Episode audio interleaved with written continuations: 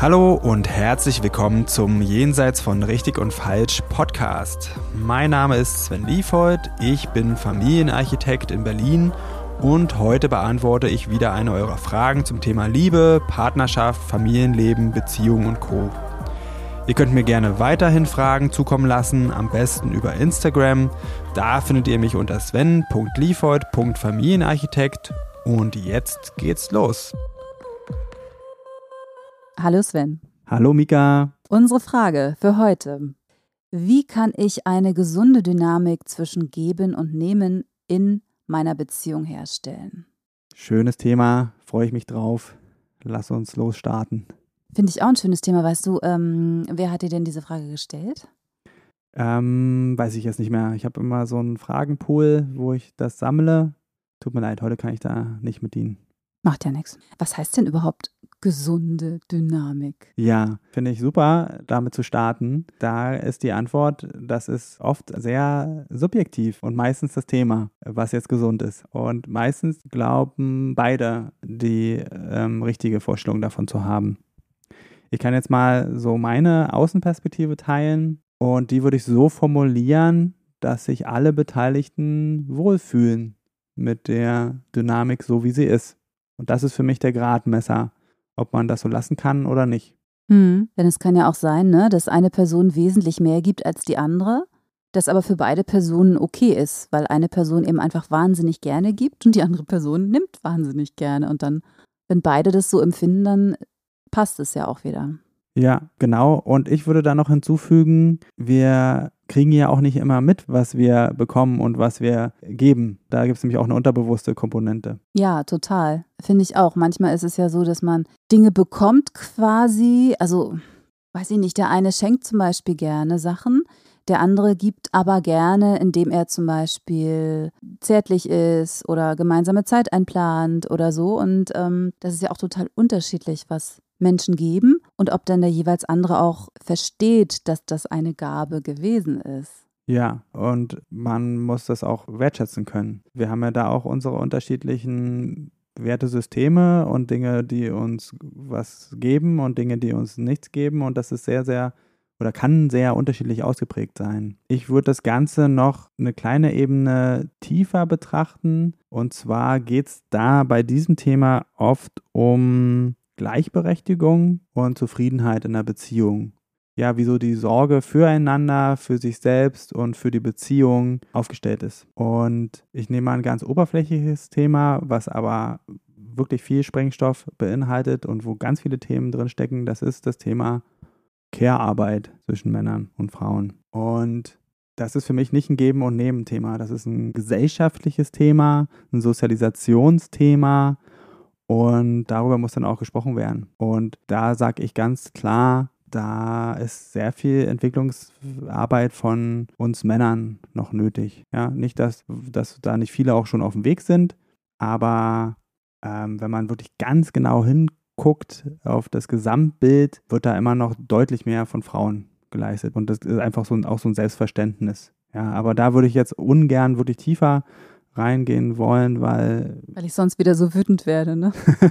Ja, vielleicht. Also da ist einfach auch Sprengstoff drin. Und ich würde mich jetzt so auf die Partnerschaft beziehen. Und da können wir ja mal überlegen, ob wir vielleicht Beispiele finden. Hast du ein paar? Du meinst, was die eine Person geben könnte? Ja, oder vor allen Dingen, wo man so ein Beispiel hat. Also oft ist das ja ein Thema, nicht wenn es im Gleichgewicht ist, sondern es ist erst ein Thema, wenn eine Person das Gefühl hat, hier ist was nicht im Gleichgewicht. Ich würde jetzt mal wieder ankommen mit den Sprachen der Liebe.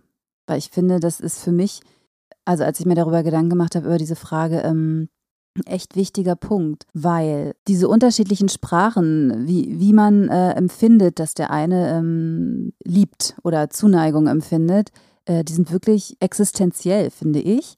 Zum Beispiel, eine Person ist wahnsinnig zärtlich und gibt ganz viel Zärtlichkeit. Der anderen Person ist es aber zum Beispiel gar nicht so wichtig. Also wird die Gabe gar nicht als so große Gabe wahrgenommen, weil die Person, die so viel Zärtlichkeit kriegt, irgendwie eher darüber funktioniert, dass sie Wertschätzung in Form von Worten bekommt und das dann eben anerkennt als, oh, mir wurde ganz viel gegeben, ich werde geschätzt. Und darüber sich erstmal im Klaren zu sein, wie sende ich oder kann ich überhaupt das empfangen, was ich gesendet bekomme, weil wir da eine ähnliche Sprache sprechen und schätze ich überhaupt, kann ich überhaupt wertschätzen, was mein Partner mir gibt, weil ich das auch so empfinde. Mhm. Was mir dazu einfällt, ist, dass wir das, was wir geben, auch gern bekommen. Das ist fast immer die Regel meiner Feststellung, weil wir das wertschätzen. Und dann ist das, ich gebe dir so viel, ich mache so viel für dich, oder ich schenke dir so viel und ich bekomme ich das gar nicht zurück. Und dass es eher dann darum geht. Und da würde ich das mit dem Geben und Nehmen sogar vielleicht mal rauslassen, sondern einfach nur, okay, ich stelle fest, ich bekomme hier zu wenig und darüber sprechen. Und ich glaube, das ist auch ein bisschen unsere Prägung in der Leistungsgesellschaft. Ich muss erstmal was leisten, um was zu bekommen. Also ich gebe und dafür will ich dann auch was haben. Ist völlig in Ordnung, aber das ist aus meiner Sicht nicht notwendig, das irgendwie aufzurechnen, sondern einfach nur zu sagen, hey, hier fehlt mir einfach was. Und wenn dann der Partner oder die Partnerin sagt, aber ich an der Stelle gebe ich ganz viel und das und das und das, dann verwickelt man sich dann nicht so schnell in Diskussionen, sondern kann sagen, das ist schön, dass du das machst. Nichtsdestotrotz, an der Stelle fehlt mir was. Und lass uns mal bitte da bleiben. Ja, und hier geht es nicht darum, dich jetzt zu verurteilen, sondern ich will irgendwie einen Weg mit dir finden, daran was zu ändern. Ich denke, ja, ich glaube, viele würden dann so reagieren, aber das und das mache ich ja schon. Tatsächlich würde ich das wahrscheinlich auch machen. Ich auch. Die erste Reaktion. Da möchte ich an der Stelle auch mal sagen, da können wir alle ein bisschen lernen, ein bisschen gnädiger zu sein und das einfach mit einzukalkulieren, so ein Erstwiderstand, weil da läuft einfach sehr, sehr viel ab in der Person. Okay, bin ich jetzt dafür verantwortlich? Was kommt hier auf mich zu? Ich will keinen Stress. Oder, ne, und was dann nicht noch alles für Themen eine Rolle spielen könnte. Also erstmal so eine Abwehr mit einkalkulieren kann helfen. Dann sagen, okay, das verstehe ich alles, können wir bitte wieder zu dem Thema zurückkommen. Ja, und wir können uns gerne dann danach um deine Themen kümmern. Aber manchmal kriegt man dann trotzdem nicht das, was man möchte. Befürchte ich. Aber erstmal ein Gespräch. Ja, natürlich. Das auf jeden Fall. Denke ich, das lohnt sich immer, Dinge anzusprechen. Nur welches, naja, es geht ja jetzt nicht darum, wenn ich eine bestimmte Sache nicht bekomme. Es geht ja um die Dynamik vom Geben und vom Nehmen. Und ich denke halt, wenn ich eine Sache von meinem Partner nicht bekomme, aber sehe, dass ich in anderen Dingen ganz viel habe, kann ich zum Beispiel viel gnädiger sein, wenn ich eine Sache nicht bekomme. Ja, das ist auch eine Möglichkeit. Und auch hier ist wieder wichtig zu schauen, was liegt darunter, warum ist mir das so wichtig, was ziehe ich daraus. Und was auch oft hilfreich sein kann, ist den eigenen Anspruch da sich mal anzuschauen und zu gucken, ist der leicht zu erfüllen oder eher schwer, beziehungsweise auch da ins Gespräch zu kommen, zu fragen, hey, was kostet dich das denn, das zu machen? Ich nehme mal ein Beispiel Massage. Ich bekomme gern Massagen und du massierst mich einfach nicht, oder? Ganz, ganz selten. Und mir tut das aber so gut. Und warum machst du das einfach nicht? Ja, und dann kann man dann drüber nachdenken, warum das so ist. Und mir tun dann die Hände weh nach einer Weile. Oder dann können auch Überraschungen rauskommen. Ich habe Angst, was falsch zu machen. Oder ich weiß nicht, vielleicht fällt dir noch was ein. Nee, weil ich werde ja ständig massiert, ohne dass ich darum bitten muss. Und massierst du auch? Nö. Und warum nicht? Was ist denn deine Gründe? Weil das meinem Freund nicht so wichtig ist. Doch, ich mache es manchmal, ja. Aber es ist ihm nicht so wichtig. Es ist ihm tatsächlich wichtiger, mich zu massieren. Okay. Und mir ist es auch wichtiger, massiert zu werden. Das passt dann fantastisch. Ach, schade. Ich dachte, wir können noch ein paar Beispiele bekommen, warum du selber das nicht gern machst oder so. Ja, also tatsächlich tun mir auch die Hände weh nach einer Weile. Mhm. Wenn ich sage, manchmal finde ich es auch ein bisschen langweilig. Also vielleicht ist eine erotische Massage spannender. Er wünscht sich, wenn dann oft Schulter-Nacken-Massagen. Das ist mir nach 5 Minuten irgendwie schon so ein bisschen langweilig einfach. Ja. Und das sind ja alles ganz wertvolle Informationen. Ja, also dann ist dann zum Beispiel da drin, okay, 5 Minuten sind drin. Ja. Mache ich auch. Ja, und deswegen sind einfach Gespräche so wichtig und dieses sich fragen, warum will ich das nicht? Und dann kann man gucken, hey, ne, auch wenn die Hände wehtun, ne, nicht so lange machen oder man macht es anders. Vielleicht ist auch einfach Berührung dann wichtig. Ne? Man kann auch dann fragen, okay, warum will ich eine Massage? Was ist mir daran wichtig? Okay, ich kriege so wenig im Alltag körperliche Zuwendung. Und deswegen will ich das. Und dann kann man sich vielleicht einfach nur streicheln, dann tun den wenigsten die Hände von weh. Mhm. Und das ist eine Art und Weise, wie man darüber in Kontakt kommen kann. Und da ist es wichtig, diesen Raum zu öffnen. Dieses, okay, hier geht's jetzt, das ist wieder eine Chance, uns gegenseitig kennenzulernen. Oder in Verhandlungen zu treten.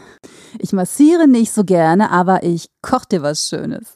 Ja, das ist auch möglich. Und wie ich schon am Anfang gesagt habe, wichtig ist, dass alle wirklich damit zufrieden sind.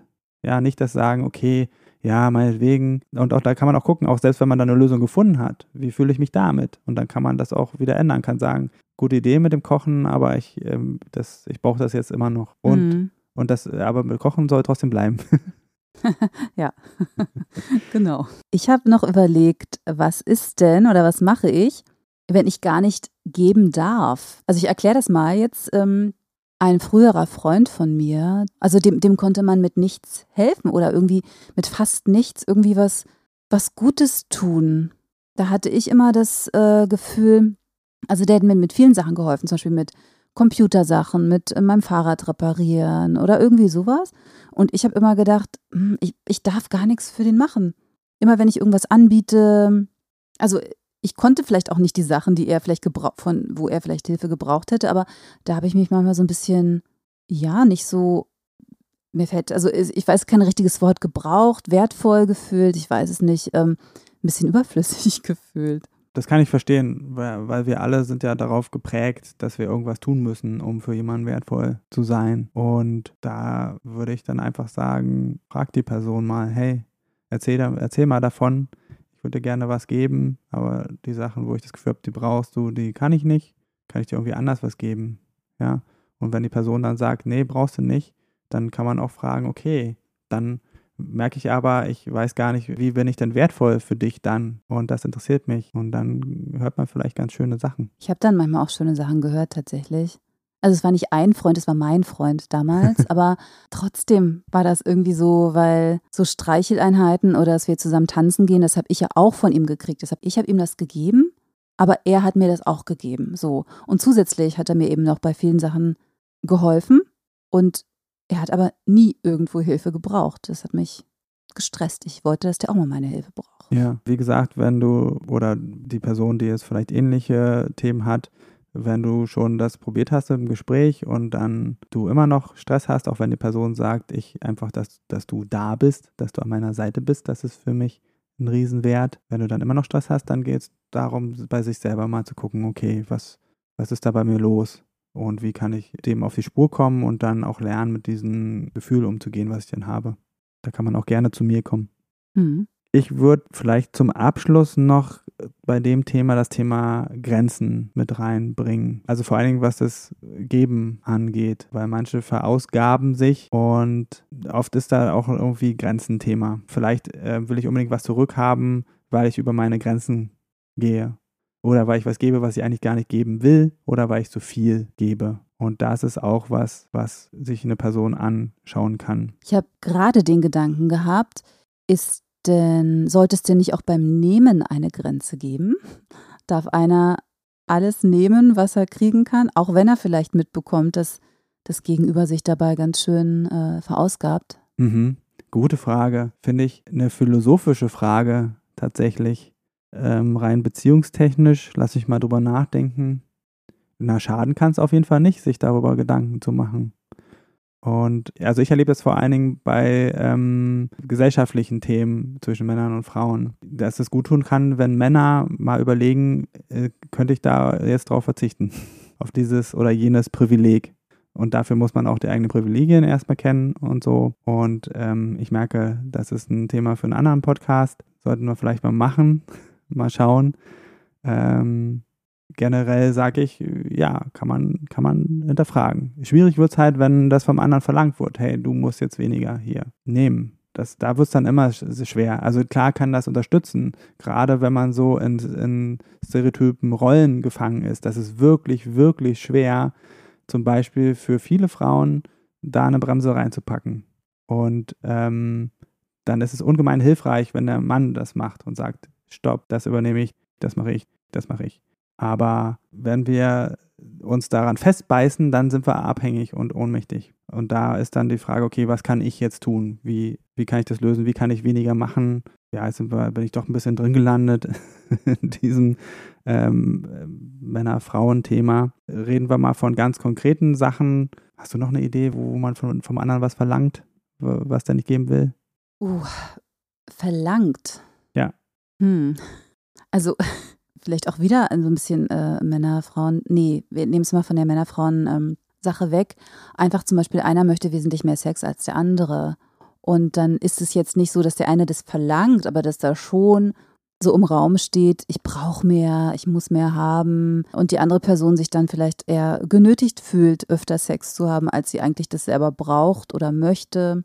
Ja, und dann könnte der Wunsch sein, ich möchte, dass du weniger Sex willst, dass du weniger mich darauf ansprichst. Mhm. Oder mir weniger das Gefühl gibst oder deine Berührungen einfach lieb gemeint sind und nicht in die sexuelle Richtung gehen. So. Ja, ja.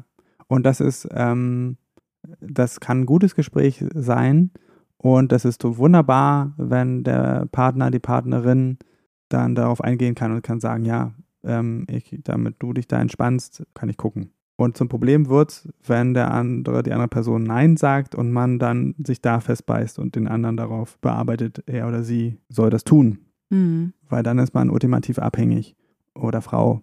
Und was dann die Lösung ist, ist dann zu gucken, okay, aha, also erstmal das Anerkennen, die Realität, okay, ich stelle fest, mein Partner, meine Partnerin will jetzt nicht, dass mich da unterstützen auf eine Art und Weise, die ich gerne hätte. Gut, was kann ich dann machen, um mich da irgendwie zu entspannen? Ja, oder zu erforschen, wie kann es besser gehen oder wie kann ich mich mehr abgrenzen? Sex ist ja auch wieder so ein Thema, wo so ganz viele andere Themen auch mit drin stecken. Hm. Und bevor wir uns hier noch irgendwie verlaufen und den Weg zurück nicht mehr finden, würde ich jetzt langsam, glaube ich, gern zum Ende kommen. Was meinst du? Ja, willst du nochmal zusammenfassen oder sagen wir einfach Tschüss? Ich würde gerne jetzt am Schluss einfach nochmal zusammenfassen. Den wichtigsten Punkt, den hatte ich schon am Anfang gesagt, und das ist, es ist wichtig, dass es allen Beteiligten damit gut geht. Dass alle das Gefühl haben, okay, das ist hier gerecht und ich komme hier auf meine Kosten und ich bin zufrieden. Und das ist die Maßgabe und niemand muss sich dafür rechtfertigen, wenn er oder sie nicht zufrieden ist. Und dann ist immer hilfreich, in ein Gespräch zu kommen und neugierig zu sein und zu gucken, was ist da los. Jo. Und damit packen wir für heute zusammen. Ja, genau. Wenn es noch Fragen gibt, gerne an mich, auch was das Thema angeht. Wir haben immer Stress oder ich kann nicht auf meine Grenzen gut achten oder wir kommen nicht ins Gespräch. Alles Themen, wo ich unterstützen kann oder meine Kolleginnen. Und ich freue mich sehr, von euch zu hören. Und dir, liebe Mika, sage ich Danke und Tschüss. Ich sage auch Dankeschön und bis zum nächsten Mal. So, das war's für heute mit Jenseits von Richtig und Falsch. Vielen Dank fürs Zuhören. Wenn dir die Folge gefallen hat, dann abonniere doch den Podcast, schreib mir einen Kommentar und empfehle mich weiter. Und wenn du jetzt auch sagst, Podcast hören ist ja ganz gut, aber ich will noch mehr in meinen Beziehungen bewegen, oder du hast es ausprobiert und das hilft nur kurz, weil du immer wieder in alte Muster zurückfällst, dann fühl dich herzlich eingeladen zu einem kostenfreien Kennenlerngespräch. Da schauen wir uns gemeinsam ganz in Ruhe deine Situation an und ich prüfe, ob ich dir weiterhelfen kann und verrate dir dann natürlich auch wie. Am besten du klickst gleich auf den Link dazu unten in der Beschreibung und dann sehen wir uns. Ich freue mich auf dich.